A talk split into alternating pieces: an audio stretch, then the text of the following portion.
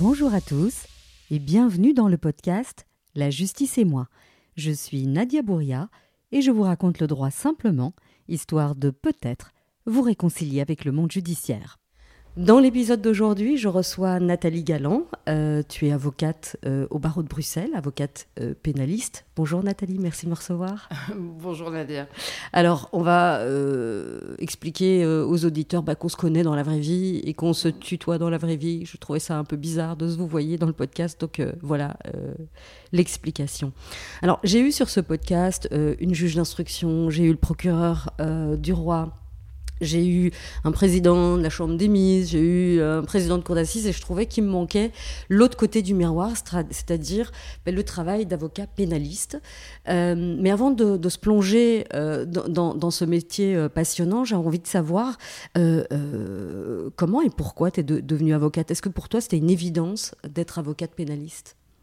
Oui, depuis l'âge de, de, 11 ans, en réalité. Bon, j'ai toujours beaucoup aimé euh, l'éloquence, la dialectique. Euh, quand j'avais 9 ans, je regardais des, débats télévisés entre des candidats euh, politiques.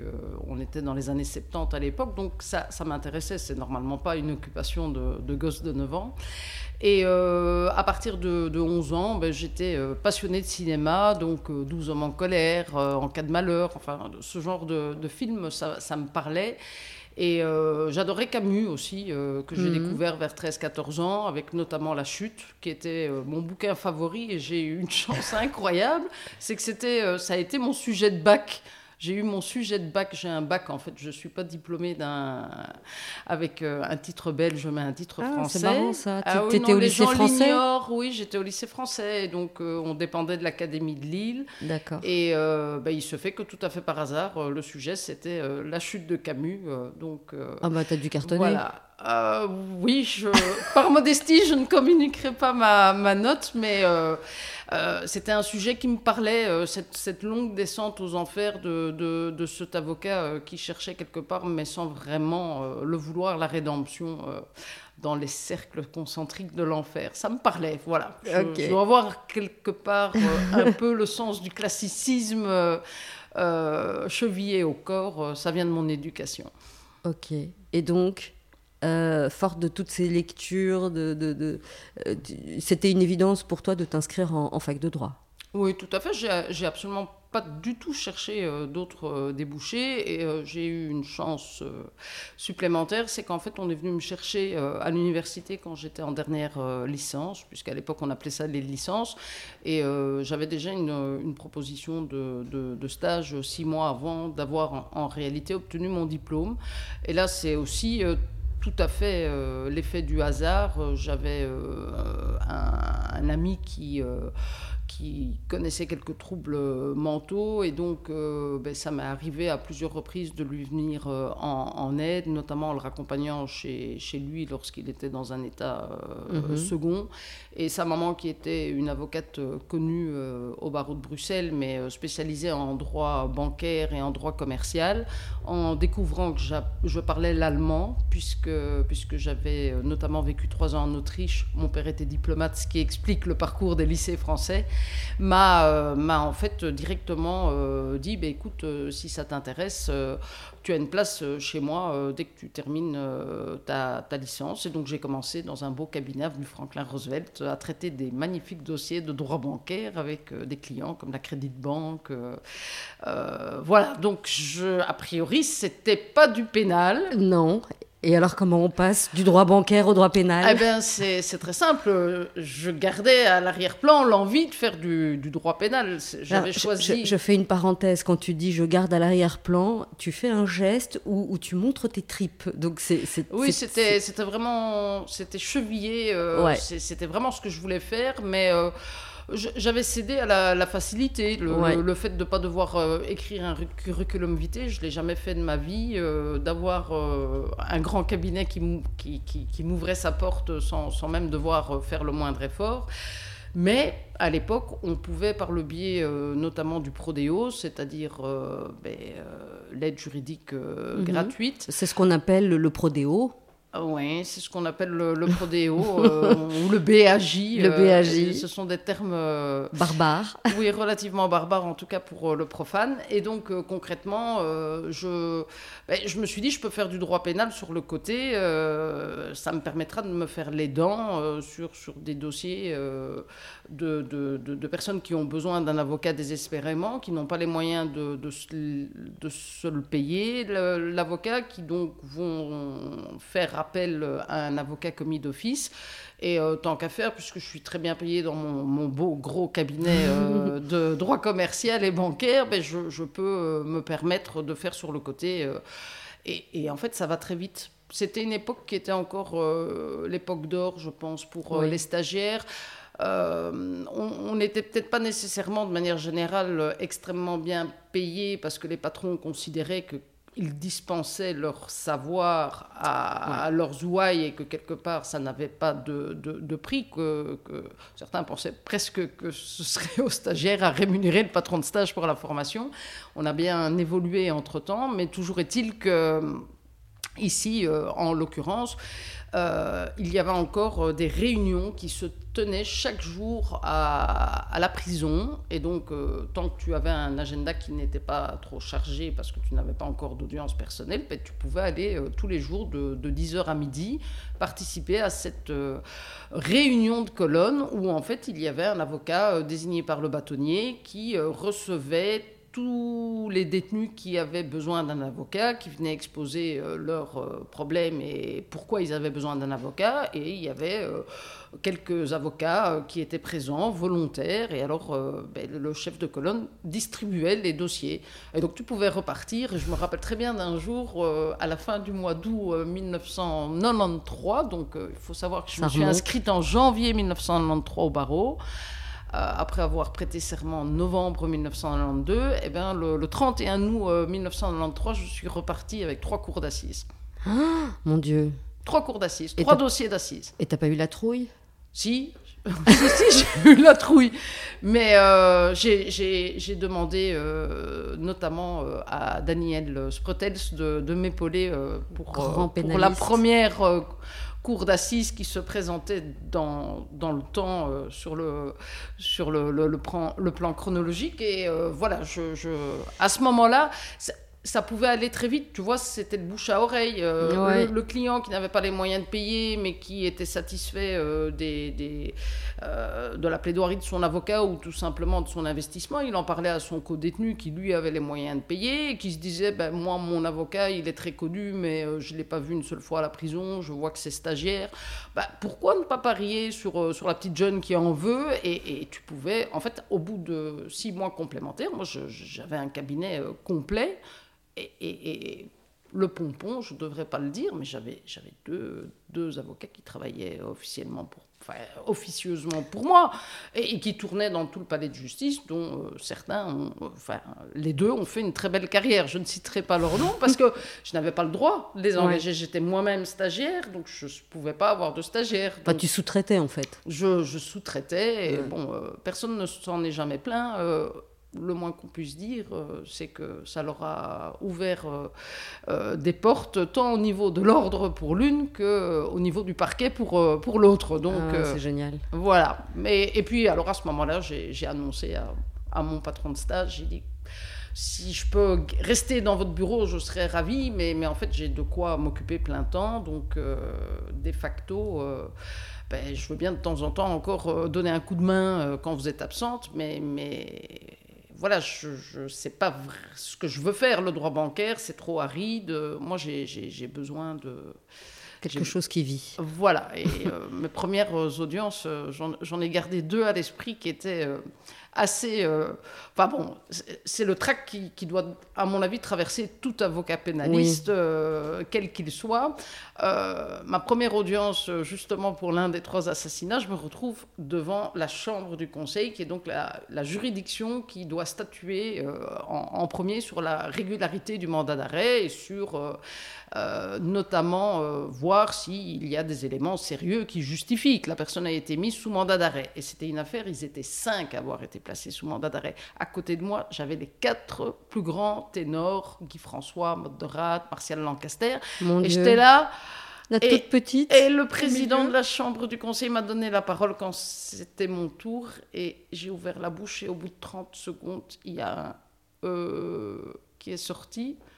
Et il m'a ah. répondu, ça ira mieux le mois prochain. La honte, tu, imagines, parce que ça voulait dire que le mandat d'arrêt était confirmé ah pour bah un mois, voilà.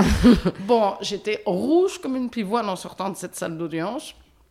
Et euh, la deuxième expérience, euh, c'était euh, devant le tribunal correctionnel. Là, j'ai attendu midi 30, que tout le monde ait terminé de plaider. J'étais dans le fond de la salle et quand il n'y a plus personne, je me suis avancée. C'était devant la 44e chambre, je me rappelle très bien. Je dis, en fait, euh, j'y suis euh, dans, dans, tel dossier. Et puis euh, le président m'a dit, mais pourquoi vous vous êtes pas signalé plus tôt? Je dis, mais j'ai vu que vous étiez occupé avec d'autres affaires. voilà. Et donc j'ai plaidé ma première correctionnelle dans une salle vide. Mais c'est super que tu partages ça parce que, voilà, aujourd'hui, tu fais partie des avocats qui comptent, des avocats pénalistes. Moi, je t'ai déjà vu plaider plusieurs fois et c'est ça sort avec une aisance. Tu as, tu as, voilà, ça, ça coule.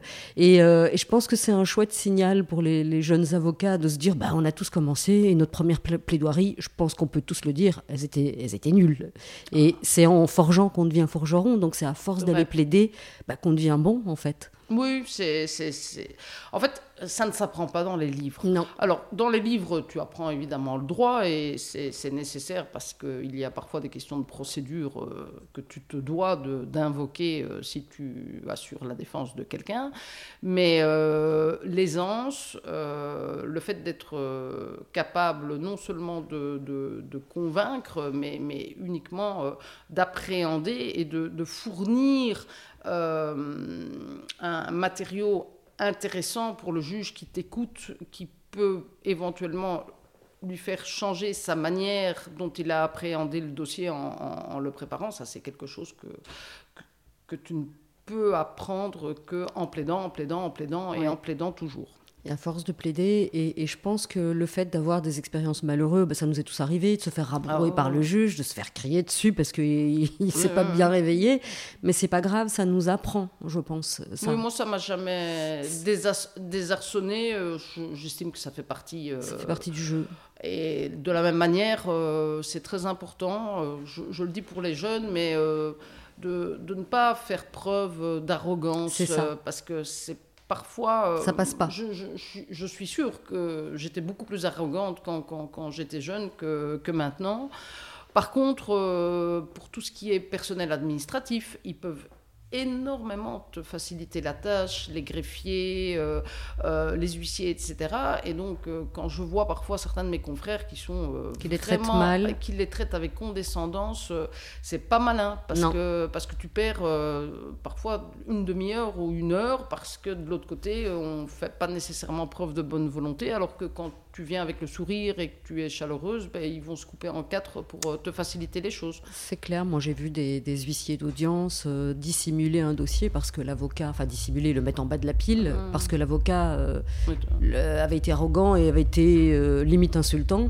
Eh bien, l'avocat qui était pressé, ben, il a attendu que tout le monde soit, soit passé. Et, voilà, ils ont, entre guillemets, c'est pas du pouvoir. Hein. c'est un pouvoir. Ah C'est-à-dire que le juge, lui, il se décharge parce qu'il a autre chose à faire et dont l'ordre de passage, euh, si l'huissier a décidé que vous passiez en dixième, bah vous passerez en dixième. Tant pis pour vous. C'est la réalité. Voilà. Euh, alors, j'ai envie qu'on rentre dans le vif du sujet. Euh, quel est ton premier réflexe lorsqu'un client te consulte? Alors, j'imagine que ta démarche n'est pas la même si le client est libre ou s'il est en prison. Alors, on va peut-être commencer par celui qui, qui vient d'être arrêté. Parce qu'avant d'être en prison, il faut, faut d'abord avoir été arrêté. C'est ça, l'arrestation. On va commencer par le début. Quand j'ai dit en prison, je voulais dire arrestation. tu as raison d'être précise. J'avais bien compris. Euh, alors, il y a deux possibilités. Soit c'est le client qui donne mon nom euh, lorsqu'il est arrêté, donc euh, je reçois un appel de la part des enquêteurs pour me signaler que mhm. euh, ma présence est requise. Soit c'est la famille, parce que souvent il y a une perquisition à 5 heures du matin, et alors la famille me téléphone pour me demander d'assurer la défense du frère, du père, de, de, de mhm. la sœur, en fonction des circonstances. Alors, d'un point de vue purement didactique, euh, la première chose que je fais, ben, c'est bien évidemment, euh, je suis désolée de le dire, mais il faut, faut rester euh, terre à terre, c'est de m'assurer qu'il ne s'agit pas d'un dossier dans lequel j'interviens déjà, Mhm. parce qu'on est de plus en plus face à des dossiers mammouths où euh, quand tu as 300 euh, cartons et des centaines de milliers de pages, euh, tu vas pas nécessairement retenir le nom de tous les intervenants. L'instruction dure parfois pendant deux ans. Et le petit dernier qui est arrêté, tu vas pas directement faire le raccord avec un dossier que tu as rentré deux ans, euh, deux ans plus tôt. Donc, Oui. je, je veille toujours à m'assurer que je ne vais pas me retrouver face à un conflit d'intérêts. Et comment est-ce que tu fais pour le vérifier pratiquement? Tu viens de dire qu'il y a des dossiers mammouths avec des milliers et des milliers de pages. Eh bien, justement, je, je demande toujours aux enquêteurs de me préciser le nom du juge d'instruction, le numéro du dossier, parce que je, je tiens une, une- allez, une base de données euh, euh, très précise, et donc euh, ça me permet de directement voir si c'est un dossier. Et de manière générale, même lorsqu'il n'y a pas de conflit d'intérêt potentiel, je n'aime pas trop défendre deux personnes dans, dans, dans le même dossier. Je trouve qu'on perd un peu de son pouvoir de, de, de persuasion, parce qu'un cas n'est pas l'autre, même si, le cas échéant, les, deux, les deux clients sont sur la même longueur d'onde. Donc euh, Oui. ça, c'est le conflit d'intérêts. Je, je veille d'abord à vérifier ça. Puis deuxième chose, je dis, soyons pragmatiques. Ben, je m'inquiète quand même de savoir euh, comment euh, mes honoraires vont être réglés. Parce que lorsqu'il s'agit d'arrestation, on te demande de courir au commissariat ou à la police fédérale et puis chez un juge d'instruction. Par définition, la personne qui est euh, privée de sa liberté n'est pas en mesure de te payer. Donc concrètement, ben, il faut quand même lui demander, euh, ça évite... Oh, je, joue le jeu, hein, ça m'est arrivé deux, trois fois de, ces derniers temps de ne pas faire attention et euh, bon, ben, euh, j'ai accepté euh, et puis je me suis rendu compte que je me trouvais face à quelqu'un qui s'était borné à donner mon nom parce que, parce que, parce que j'avais une certaine notoriété, mais qui, qui, qui, n'avait même pas les, les, les, moyens de se payer un avocat en première année de, de barreau. Ben, ça fait partie des règles du jeu. Je suis quand même allé chez le juge d'instruction, je lui ai pas dit ah ben non, tout compte fait, je vais pas intervenir. Mais de manière générale, je veille à m'assurer que euh, les honoraires seront euh, réglés.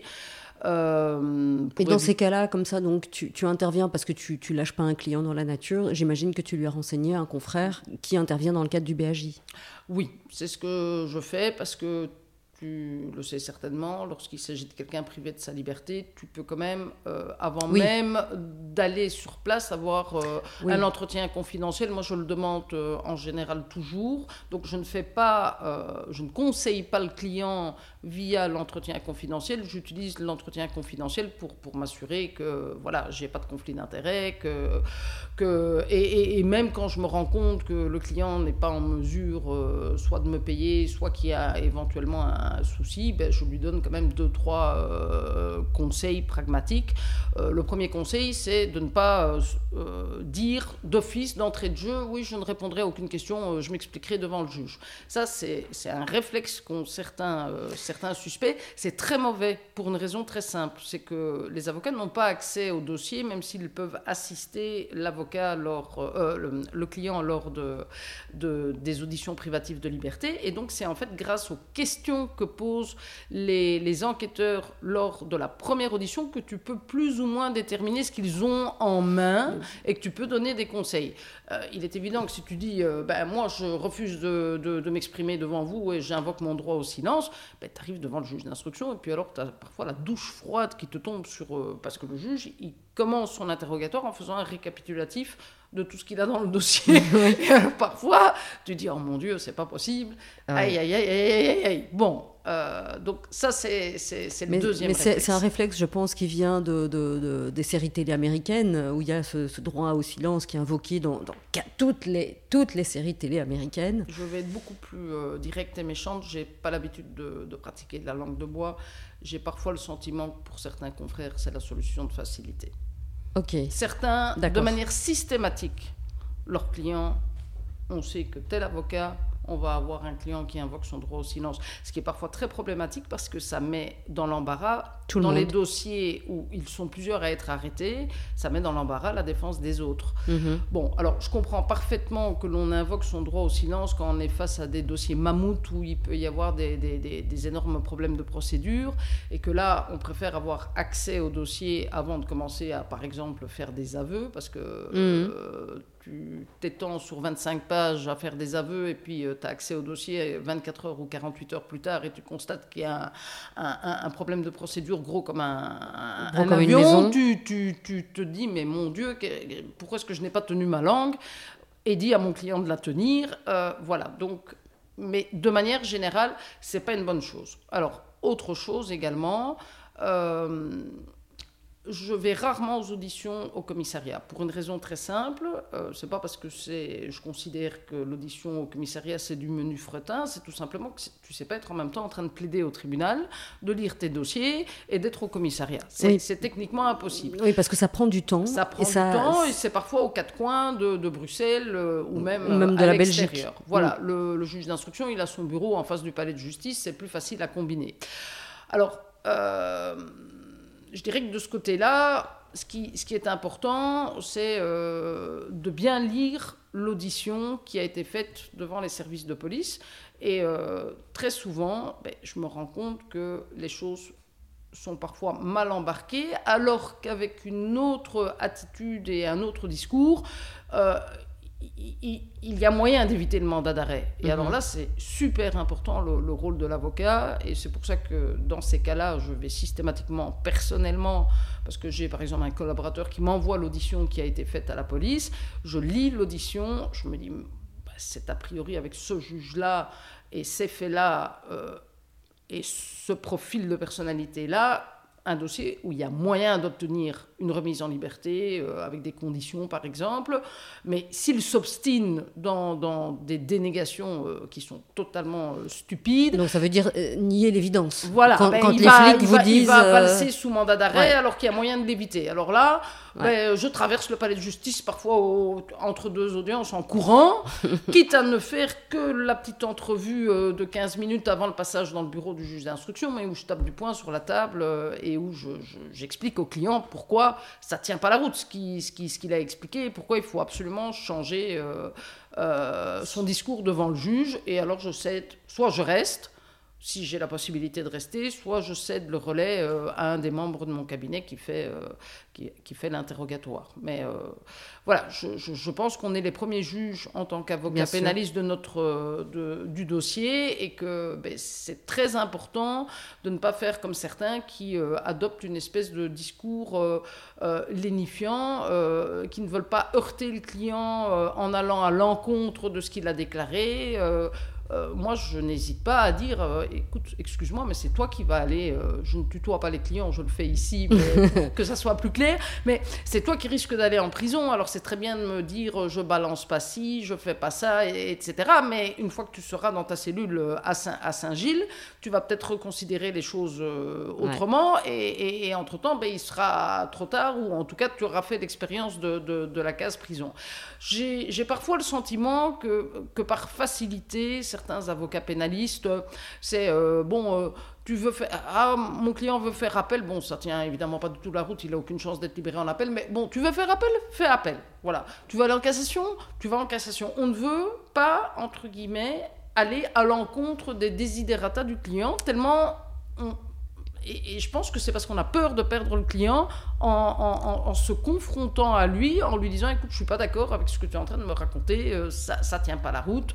Euh, mais c'est intéressant ce que tu dis parce que moi, ce que je vois aussi, c'est qu'il y a, y a le, ce phénomène qui est de ah, j'ai pas envie de perdre mon client, donc je, multiplie les procédures qu'il me demande de faire, même si euh, elles sont contre-productives. Et puis aussi l'aspect financier. Je veux dire, il y, y, y a des avocats qui euh, soit courent après l'argent, soit n'ont pas assez de clients et ils se disent bah je vais garder le dossier et faire ce qu'on me demande pour engranger des honoraires. C'est une réalité. Ils, ne sont pas tous comme ça. Euh, c'est une réalité, notamment dans le cadre du bureau d'aide juridique. Et voilà. voilà. Mm. Et là, bon, il y a beaucoup de choses à dire, mais, mais euh, c'est déjà arrivé plusieurs fois que je constate que, que en réalité, ben, il n'y a personne à l'audience, à la première audience alors que la personne a été placée sous mandat d'arrêt euh, à la première audience dans les cinq jours. Donc ce que, tu veux dire, c'est que toi, tu interviens pour un autre euh, euh, prévenu et que, et, que le, confrère qui est censé venir, ben, il n'est pas là. Il n'est pas là. Il n'est mm. pas là et ça arrive très régulièrement dans les gros dossiers. C'est-à-dire des dossiers qui sont tellement volumineux que bien évidemment ce que l'État paye pour l'audience euh, dans le cadre de, du Prodéo, ben, ça, ne couvre même pas euh, le tiers du, centième du temps que tu devrais consacrer au dossier. Et là, je vois euh, certains confrères qui sont dépités mais, et qui ne viennent pas, mais c'est les règles du jeu. Je veux dire, tu peux hériter d'un pickpocket euh, qui est en aveu et le dossier fait un demi-millimètre parce qu'il y a un PV euh, avec l'audition et les constatations. Et oui, j'ai volé le portefeuille à la gare du Midi. Et oui, je suis en séjour illégal. Et euh, oui, j'ai pas de domicile en Belgique. Et puis tu peux te retrouver dans un dossier Sky ECC désigné pour un, Albanais qui vient d'être extradé et qui fatalement ne connaît aucun avocat en Belgique, en tout cas dans les premiers jours. Et dans ces gros dossiers-là, ben, c'est encore plus flagrant parce qu'on sent que les, avocats désignés, pour certains, ben, se disent de toute façon, vu le type de dossier, je vais me faire succéder. Donc je vais dès que euh, le, prévenu, enfin l'inculpé aura pris ses marques au sein de la mhm. prison, qu'il se sera renseigné quant à, quel avocat il faut prendre, euh, qui n'est pas encore dans le dossier, etc. Je vais me faire éjecter, donc je ne vais, passer, je vais pas passer des dizaines d'heures sur, euh, sur un dossier, alors que je sais très bien que je, ne pourrai pas en tirer les lauriers euh, in fine. Et ça, je sais que c'est aussi malheureusement un des moteurs, et ça va pas quoi. Ouais, c'est pas cool pour, pour le justiciable qui, ben qui a droit à une, à une, défense en fait. Ben oui, tout à fait. Ok, donc tu as parlé euh, de l'audition à la police, tu as parlé euh, de l'audition euh, chez le juge d'instruction, et puis tu l'as dit un petit peu très mhm. vite, mais donc il y a très vite après l'arrestation cette audience en chambre du conseil où on vérifie si le mandat d'arrêt est conforme. Donc Parce que y a, ça aussi, il y a, y a, une, vue d'esprit chez, chez, le grand public, c'est quand euh, la personne est libérée, on se dit, oh mais mon Dieu, mais c'est scandaleux, euh, la, justice est dysfonctionnelle. Et en fait, c'est pas du tout ça. C'est qu'on est libéré en attente du procès, s'il y a un procès. Il n'y a pas que dans le grand public que ce problème se pose. Le problème se pose également au niveau de, nos clients. Certains s'imaginent que comme ils sont libérés, euh, au bout de quelques jours, etc. Ben, ils pensent que c'est OK. Oui, que c'est terminé. Et alors, j'ai des coups de fil six mois plus tard, euh, parce qu'ils ont reçu une convocation euh, signalant la clôture euh, de, l'instruction, et ils me disent ah, Mais quoi, je croyais que c'était terminé. Je dis Mais monsieur, vous avez été libéré avec des conditions à respecter. Je veux dire, vous n'êtes pas encore jugé, on ne vous a pas encore infligé de peine. Il n'y a, rien dans votre casier judiciaire. Donc, comment est-ce que vous avez pu imaginer que ça allait passer à la trappe? Ah, mais voilà, donc euh, il n'y a pas que dans le grand public que ce mais, euh, mais est-ce que tu leur en parles euh, Ou c'est dans le feu de l'action, ils sont tellement contents d'être libérés qu'ils oublient, ils zappent ce qu'on leur a dit? Ils zappent ce qu'on leur dit. Évidemment qu'on leur explique. Bon, alors le métier est parfois ingrat, hein, parce que en tant que pénaliste, tant que le, la personne est en prison, alors tu, tu, peux être sûr de faire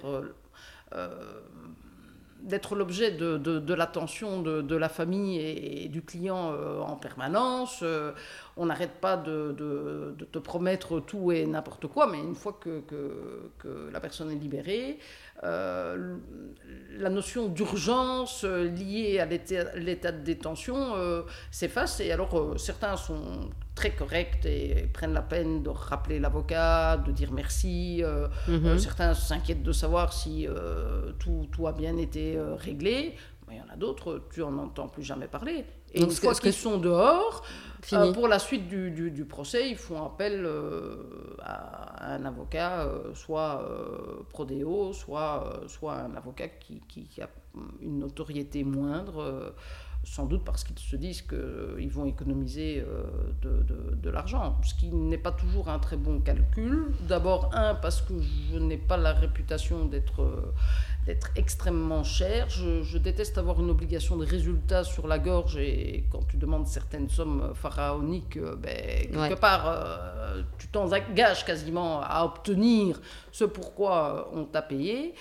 Et euh, ben, c'est surtout euh, faire un mauvais calcul parce que le nouvel avocat, même si à la base ses honoraires sont moins chers, il doit, il doit, il doit lire tout le dossier, alors qu'en en réalité, le premier avocat, euh, moi en l'occurrence, le dossier, je le connais déjà. Donc fatalement, je ne vais facturer que, que les devoirs finaux et, pas refacturer toute une, toute une procédure. Mais voilà, bon, c'est comme ça. C'est comme ça, c'est comme ça. Alors, tu, viens d'expliquer que bah, c'est assez ingrat, parce que tant qu'ils sont en prison, en gros, euh, ils sollicitent l'avocat quasi tout le temps, ils veulent qu'on aille les visiter. Ça, tu fais encore les, visites euh, des clients euh, à la prison? Écoute, je crois que je suis une des seules, en tout cas jusqu'à il y a quelques mois, à avoir continué à prendre mon bâton de pèlerin et deux fois par semaine aller en prison. J'allais avec mes collaborateurs. On en profitait pour en voir évidemment 7, 8 euh, d'un coup, chacun, chacune ou chacun en mettant deux sur sa liste, ce qui me permettait en définitive de, voir les 8. Euh, depuis les, gros problèmes que connaît euh, Saint-Gilles, euh, qui impactent également, bien évidemment, la, longueur des visites et la délocalisation à Aaron, je ne conduis pas cette pour, pour, le grand c'est un peu catastrophique. Non, mais pour le grand public qui ne suit pas justement toutes ces questions, et puis pour les, les, les provinciaux, et puis j'ai des auditeurs français aussi, donc la prison de Saint-Gilles, c'est une prison bruxelloise. Est-ce que tu peux expliquer en, en deux petites secondes la problématique qu'on rencontre? Alors, le, problème de la, prison de Saint-Gilles, euh, elle, est, elle, est, complètement vétuste, il faut le mhm. savoir. Euh, il y a des carreaux qui sont cassés. C'est pas du tout une prison de haute sécurité comme on peut les voir en France ou dans certaines parties euh, du pays, ici en Belgique. c'est une prison qui ressemble à un vieux château fort. Mhm. Ben, il y a surtout le, le gros problème, c'est que n'y a pas de, de, normes euh, en, termes de modernité, parce que c'est tout simplement euh, impensable. Euh, il y a quelques semaines, ben, il n'y avait tout simplement pas de chauffage, alors qu'il faisait en dessous de zéro. gelé, oui. Voilà, et le gros problème est également un sous-effectif au niveau du personnel pénitentiaire. Il fonctionnait avec grosso modo un cinquième des effectifs.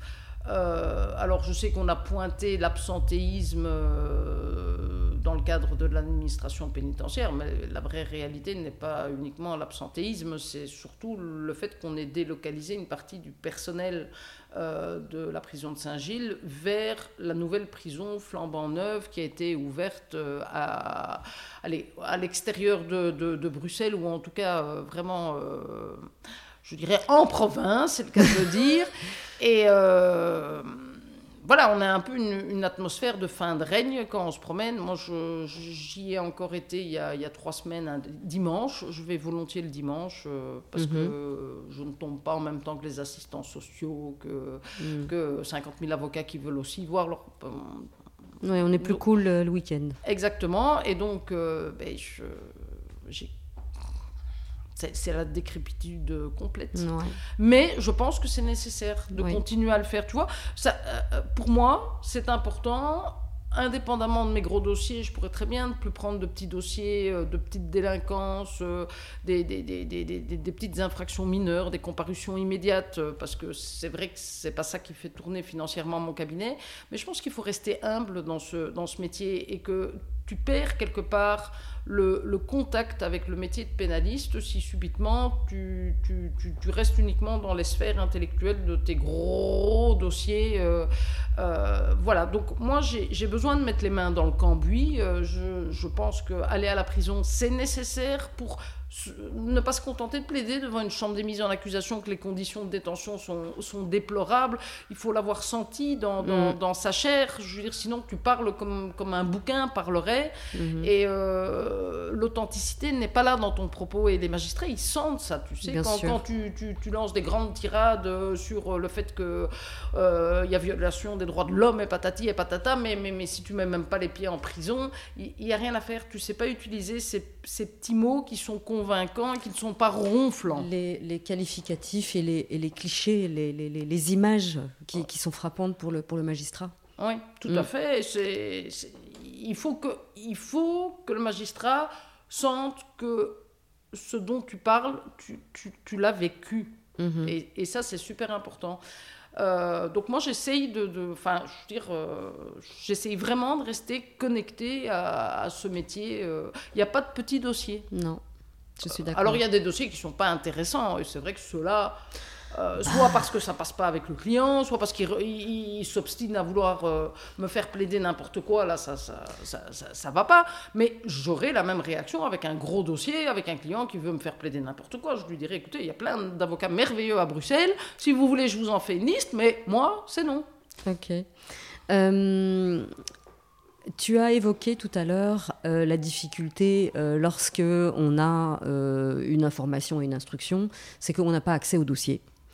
Euh, donc, qu'est-ce qu'on fait euh, quand on doit euh, bien défendre son client et qu'on n'a pas accès au dossier, qu'on a cette première audition à la police, on a une vague idée, puis on va chez le juge d'instruction, ou là, quand il y a une instruction évidemment, comment est-ce que, euh, est-ce que systématiquement tu demandes euh, accès au dossier après une période X ou ça dépend des dossiers? Comment est-ce que tu fonctionnes? Alors, euh, concrètement, ça permet de faire la transition en réalité avec une question que tu m'as posée mais qui se décomposait en, en deux aspects il, y a, il y a quelques minutes. bon certains dossiers vont à l'instruction. Pourquoi? Parce que justement, les faits ne sont pas nécessairement clairs et donc il y a un magistrat qui va devoir enquêter, euh, raison pour laquelle on met le dossier à l'instruction, ou alors parce que les faits sont à ce point graves qu'un mandat d'arrêt doit être envisagé, et seul le juge d'instruction a le pouvoir de délivrer un mandat d'arrêt en Belgique. Le procureur du roi peut le demander, mais ne peut pas le délivrer lui-même. Et donc, alors, pour les dossiers où il y a euh, instruction et où le client est placé sous mandat d'arrêt, tu as d'office accès euh, au dossier 24 heures, en tout cas avant la première comparution devant cette euh, ce tribunal, cette juridiction qu'on appelle la Chambre du Conseil, la fameuse où j'ai fait euh, la première fois.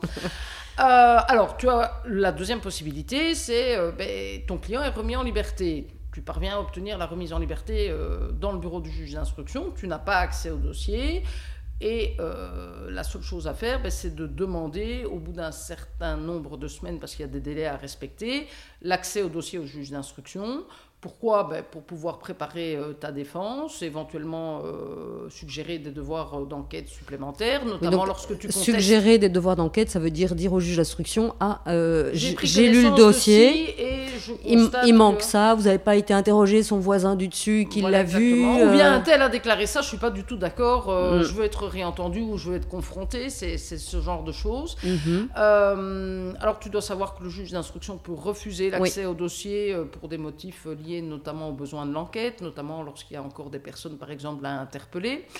Et alors, je glisse maintenant vers la deuxième partie de ta question de tout à l'heure. Il y a les dossiers qui ne sont pas mis à l'instruction. Alors, ces dossiers-là, par définition, tu n'y as pas accès. C'est le procureur qui, qui a la main mise. Qui, a la main mise. Tu peux aussi déposer une requête en consultation euh, du dossier en respectant certains délais.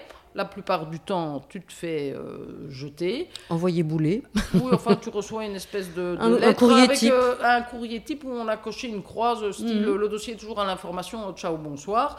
Euh, bon, donc dans ces cas-là, c'est assez rare que tu parviennes à avoir accès au dossier, mais de temps en temps. Parfois ça arrive, mais c'est rare. Mais, mais, mais c'est frustrant parce que j'imagine que le client euh, il a une épée de Damoclès, il se dit euh, je vais bientôt me retrouver devant le tribunal mhm. correctionnel, j'appelle l'avocate et à part me dire j'ai pas accès au dossier, comment est-ce que tu navigues là-dedans? C'est pas évident parce que les, clients ils, ils comprennent pas. Déjà le simple fait qu'on ait même lorsque quelqu'un est placé sous mandat d'arrêt, accès au dossier que 24 heures avant la première audience et 48 heures avant les audiences précédentes, mais tu reçois tous les jours des coups de fil de la famille pour te demander des nouvelles du dossier. Alors déjà, tu dois respecter le secret de l'instruction quand le dossier est à l'instruction, donc il n'est pas question de donner des nouvelles du dossier. Mais en plus, tu n'as pas de nouvelles du dossier puisque tu n'y as pas accès. Et euh, je suis euh, encore maintenant, après 30 ans de carrière, tous les jours occupée à expliquer, c'est pas parce que je suis paresseuse ou que j'ai décidé de, de, consacrer ma journée à autre chose que, que, je ne peux pas répondre à votre question. Un, il y a des règles de droit que je dois respecter. Et deuxièmement, je n'ai pas accès au dossier. C'est pas une question de bonne volonté, c'est la loi. Alors, en général, l'argument qui marche, c'est de dire, vous savez, le détenu en prison, il reçoit un papier comme quoi il a accès à son dossier. Eh bien, l'avocat, il n'est pas mieux traité. Il, a accès il reçoit le même papier. Alors là, en général, Oui. Mais, il faut taper du poing sur la table hein, pour leur faire comprendre. Oui, oui. Mais, c'est compliqué à faire comprendre que euh, c'est pas qu'on veut pas, c'est que il n'y a pas moyen. Voilà, c'est tout. Et, alors, justement, de faire la, la comparaison avec, avec un papier que le détenu reçoit et dont il peut parler à sa famille en disant sur mon papier, il est marqué que j'ai accès au dossier que 48 heures avant. Ben, alors, ça sonne vrai quand l'avocat dit mais moi je reçois le même papier. Mhm. Et donc euh, c'est parfois des, tout petits détails, mais le simple fait de le dire, ça calme, euh, un tout petit peu les esprits. Par contre, ceux qui sont en liberté et qui ne sont pas passés par la case prison et même pas par la case juge d'instruction, ce sont ceux qu'on a le plus de difficultés à convaincre parce que là, on, est, on, nage dans le néant complet. Je veux dire, euh, on n'a même pas eu le petit résumé que fait le juge d'instruction avant d'entamer l'interrogatoire euh, en mhm. disant Bon, euh, monsieur, alors, je suis saisi de ces faits-là, je vais vous faire un bref résumé, etc. On n'a même pas ça. Et donc, le client, il se dit Mais je paye un avocat, mais ça sert à quoi Bon, voilà. Et donc, c'est dans ces dossiers-là que tu te fais le plus facilement succéder. Oui parce qu'on s'imagine que peut-être quelqu'un d'autre aura euh, plus accès au dossier. Et je dois dire que l'élégance ne caractérise pas toujours euh, le monde des pénalistes, et donc euh, certains ne se gênent pas pour, pour, faire croire à leurs clients que eux auront accès. Eux vont pouvoir bon, pas voilà. Euh, en général, moi j'ai pour habitude de dire un client à qui on ne dit pas la vérité, à qui on promet tout et n'importe quoi, il va, par exemple, pour un détenu rentrer en cellule et être content, et puis quand il passera dix jours après euh, devant le tribunal, qui ne sera pas libéré alors qu'on lui a promis la libération euh, à 100%, ben, il va se rendre compte qu'il s'est fait enfumer, et je peux te dire que là, il l'aura particulièrement mauvaise. Mhm. Donc, dans 9 cas sur 10, les clients préfèrent qu'on leur dise la vérité en face. Il faut vraiment tomber sur celui qui a la tête dure, qui, refuse absolument d'entendre autre chose. Et celui-là, bon, ben, de toute façon, tu le perdras, ce client-là. Donc, euh, mieux vaut euh, dire clairement, écoutez, monsieur, euh, voilà, mm, mm. non, je ne vous garantis pas du tout que vous serez libéré à la prochaine audience. Si vous pensez avoir plus de chance avec Maître Intel, s'il vous plaît, il n'y a pas de problème. Allez-y. Allez-y. Alors, on, va, on va cheminer encore. Donc, quand il y a une instruction, c'est beaucoup plus facile parce qu'on a le juge d'instruction comme interlocuteur, on peut lui demander des devoirs et une fois qu'il les a terminés, ben, on demande à avoir accès au dossier, on va les lire. Euh, ça, c'est simple. Quand c'est à l'information, c'est un, petit peu plus, euh, un petit peu plus compliqué. Et vient un moment euh, où l'enquête est terminée. D'ailleurs, à ce sujet-là, je, renvoie au, podcast que j'ai fait avec Isabelle Panou, qui est juge d'instruction, et avec le procureur Jean-Marc Meyer, euh, où ils expliquent. Il est plus procureur, mais il l'a été longtemps. les braconniers font les meilleurs gardes-chasse, mais l'inverse est sans doute vrai aussi. Bref, euh, c'est des interviews hyper intéressantes où on c'est de l'autre côté du miroir, comme je le disais à l'entame du podcast. Et donc, vient un moment où c'est la la fin de l'enquête. Et donc là, il y a une audience où on va décider si bah, le dossier part euh, au tribunal euh, ou pas. Comment ça se passe alors concrètement, il faut faire la distinction entre deux cas de figure. Premier cas de figure, le dossier n'a pas été mis à l'instruction mhm. et en fait, euh, c'est toujours le procureur qui garde la main mise et qui décide si, in fine, il estime qu'il y a matière à renvoyer l'affaire devant un tribunal avec une audience publique où euh, les parties vont s'exprimer et mhm. le tribunal rendre une décision coupable, pas coupable, combien ça mérite en termes de peine, etc. et quel type de peine. Et puis alors, il y a le cas de l'instruction. Alors, le cas de l'instruction est particulier parce que euh, lorsque le juge d'instruction euh, estime qu'il a terminé son enquête, il communique son dossier au procureur du roi, mhm. qui lui prend ce qu'on appelle ses réquisitions finales, donc entre guillemets, il fait son acte d'accusation, euh, il décide s'il estime qu'il y a suffisamment d'éléments contre M. Y, M. Z, euh, il peut avoir mhm. une, vision euh, très, euh, très je dirais, différente dans des dossiers où il y a, par exemple plusieurs suspects. Il peut très bien décider que concernant trois d'entre eux, il estime que l'enquête a, permis de dégager suffisamment d'éléments de charge pour que cette personne soit jugée devant un tribunal correctionnel et considérer que pour deux autres, euh, l'enquête euh, s'est soldée par euh, une absence totale d'éléments à charge. Et dans ce cas-là, il peut, ben, par le biais de ses réquisitions, ben, demander le renvoi devant le tribunal correctionnel pour les trois premiers et le non-lieu pour les deux autres. Alors, le système est différent de la France.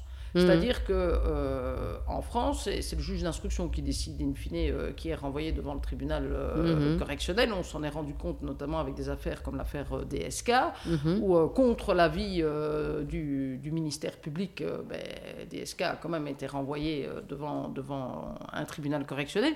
Ici, ça fonctionne pas comme ça. C'est justement cette fameuse chambre du conseil qui est l'organe appelé à statuer sur la régularité des mandats d'arrêt, etc., qui a également une autre fonction, qui est la fonction de décider, sur base des réquisitions qui lui sont soumises par le procureur, si effectivement euh, l'instruction est bel et bien terminée, euh, si les réquisitions du procureur sont justifiées et si effectivement il y a suffisamment d'éléments pour que les trois premiers aillent s'expliquer devant le tribunal euh, correctionnel et éventuellement estimer contrairement à l'avis du procureur qui a également des éléments contre euh, les mhm. deux autres, notamment si tu as par exemple une partie civile euh, qui est euh, présente, qui est donc la victime, la partie préjudiciée, elle découvre un réquisitoire où elle voit que l'agresseur qu'elle a par exemple identifié, ben, le procureur estime que, que l'identification n'est pas certaine et donc il ne demande pas que l'agresseur soit renvoyé devant le tribunal, ben, la partie civile, elle est présente à cette audience et elle peut essayer de convaincre la chambre du conseil que le procureur, il a tout faux et qu'il y a des éléments qui justifient que le quatrième et le cinquième soient également renvoyés devant le tribunal correctionnel. Mais donc, ça fait l'objet d'un débat, les avocats sont là, euh, les futurs prévenus euh, peuvent être là également, la partie civile peut être là assistée d'un avocat, et euh, la Chambre du Conseil ben, va d'abord, un, s'assurer que l'instruction est complètement terminée, puisque l'idée c'est de dessaisir le juge d'instruction de l'enquête qui lui avait été confiée, et dans un deuxième temps, décider qui va être renvoyé devant le tribunal correctionnel. Ce qui est censé guider la Chambre du Conseil, c'est la Cour de cassation qui l'a euh, déterminé euh, dans un arrêt qui remonte maintenant il y a quelques années.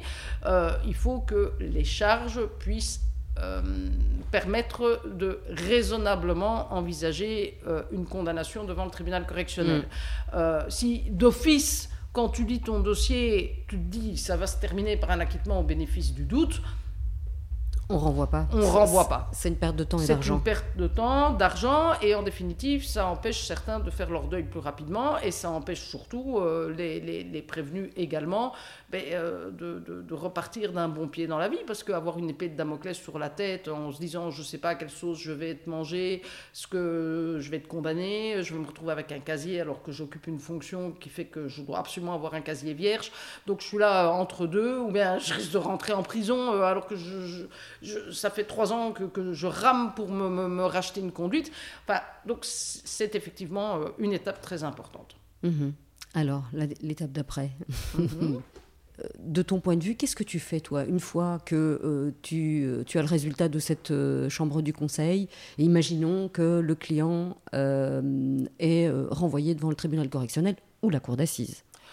Alors, euh, ben, il y, a, plusieurs possibilités. En, réalité, euh, il faut savoir que le Code d'instruction criminelle prévoit, le cas échéant, la possibilité d'interjeter appel de la décision qui a été rendue par la Chambre du Conseil, mais c'est dans des cas bien précis et très circonscrits, donc ça n'est pas la norme. Oui, ben ça, je renvoie à l'interview de Thierry Wertz qui l'explique longuement et de manière très pédagogique voilà, moi je suis peut-être un peu moins pédagogue, mais c'est pour ça que lui est magistrat et que moi je suis avocate.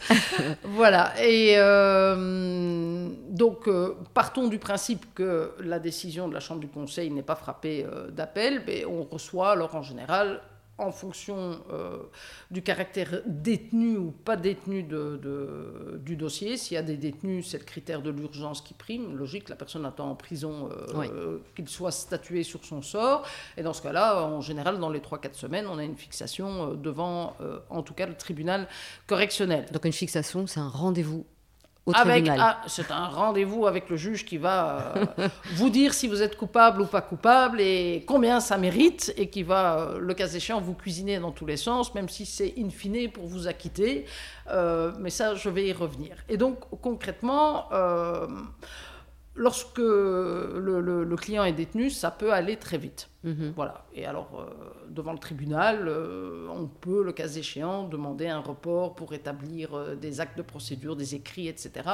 Je te dis très clairement que je le fais quasiment jamais parce que par définition, quand mes clients sont, détenus, ben, ils ont hâte d'être jugés et que honnêtement ben, je pars du principe que si ce que j'ai à dire n'est pas stupide, j'ai pas besoin de le mettre dans un écrit pour euh, que le juge capte ce que je lui dis euh, verbalement. Donc, euh, je, suis toujours en général prête à, plaider ou à dégainer, comme diraient certains magistrats, dès la première date d'audience qui m'est communiquée.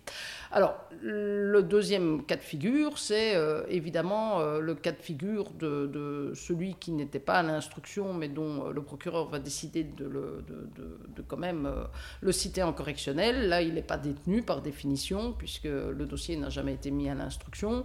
Et parfois, on est convoqué 4 ou 5 ans, euh, quasiment borderline prescription, mhm. devant un tribunal. Bon, et ces dossiers-là ne sont en général pas les dossiers prioritairement traités par le tribunal. Donc si tu arrives à une audience où il y a 4 dossiers détenus et 20 dossiers non détenus, pas besoin de t'expliquer que tu plaideras pas ton, ton dossier non détenu à la première audience, sauf s'il y a une grève à la prison qui fait que les détenus ne sont pas acheminés. Donc là, il peut se passer un laps de temps très long entre euh, les faits et, le moment où tu vas en réalité rencontrer ton, ton, juge euh, final. Mhm.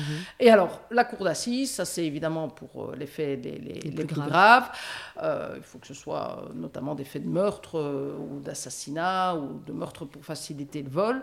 Là, euh, ben, une fois de plus, si tu es détenu, ça va être euh, fixé plus rapidement que si tu n'es pas détenu. Bon, il faut quand même savoir que, priori, si on te renvoie pour les faits les plus graves du code pénal, il y a des fortes chances que tu sois encore détenu euh, pour ne pas heurter la conscience sociale. C'est l'un des critères, notamment de, de la loi sur la détention préventive.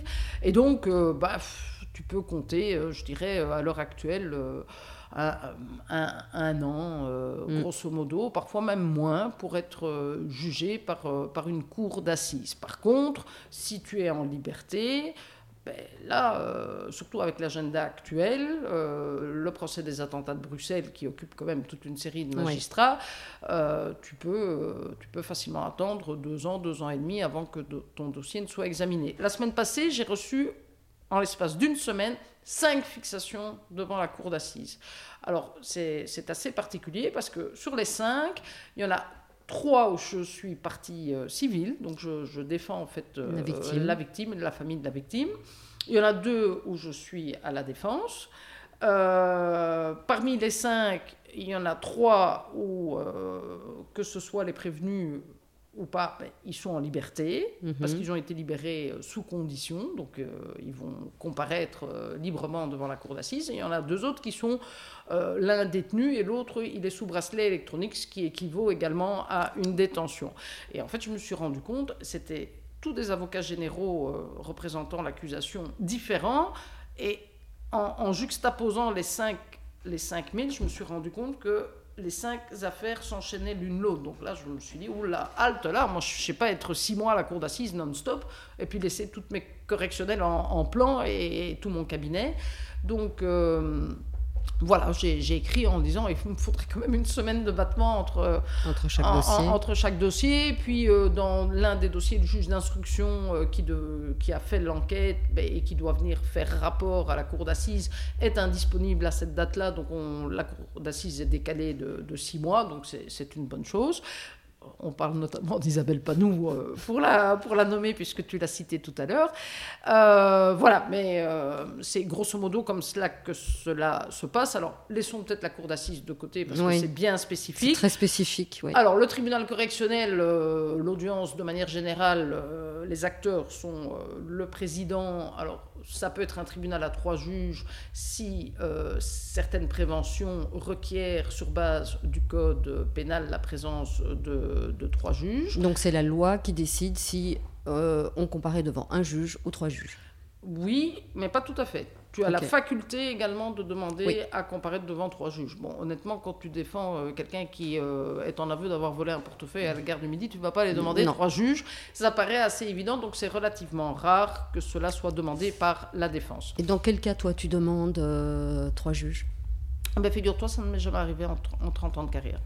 Donc en fait, chaque fois que j'ai plaidé devant trois juges, c'était parce que euh, trois juges étaient prévus. Mhm. soit euh, parce que le dossier était tellement volumineux que c'était pas possible de faire euh, autrement pour le tribunal que de se partager Ouais. la tâche, soit parce qu'il y avait des infractions qui obligeaient Qui le tribunal à siéger à, à Troyes. Ok. J'ai même euh, récemment euh, été compléter le, le siège de la Chambre du grand banditisme parce que euh, Ah, mais un ça, des il- magistrats qui devait siéger n'était pas il- alors ça, disponible. il faut expliquer parce que je pense que le grand public ne, ne connaît pas cette ça. possibilité. Alors, e- explique un petit peu. Alors, euh, ben, euh, concrètement, euh, il faut remplir certaines conditions. Non, non, non, sont- mais parfois, ça, ça se fait au pied levé euh, à l'audience. Donc, explique. Donc, tu arrives et puis, Alors, il y a un magistrat qui est malade, qui est... Voilà. en fait, je, je vais à cette audience, je, je fais, j'y vais pour mes propres dossiers. Une audience commence par un appel du rôle où on décide quelles sont les affaires qui vont être prises et celles qui vont être remises. Et puis, je m'en vais après qu'on ait réglé le sort de mes petits dossiers. Et puis, une heure et demie plus tard, je vois le magistrat euh, qui préside cette chambre euh, devant le vestiaire des avocats et que je croise et, euh, qui me dit est-ce que, est que vous seriez libre pendant une heure? Oui, euh, pour- ah, c'est parce que je voudrais, euh, le détenu est là, or on doit siéger à trois juges, et euh, le juge suppléant qui devait euh, venir siéger, ben, il, Il est indisponible. il, il est indisponible, donc euh, voilà, je me retrouve euh, coincée. J'ai d'ailleurs demandé à une autre de vos consoeurs de venir également pour remplacer l'autre euh, collègue qui est également absent.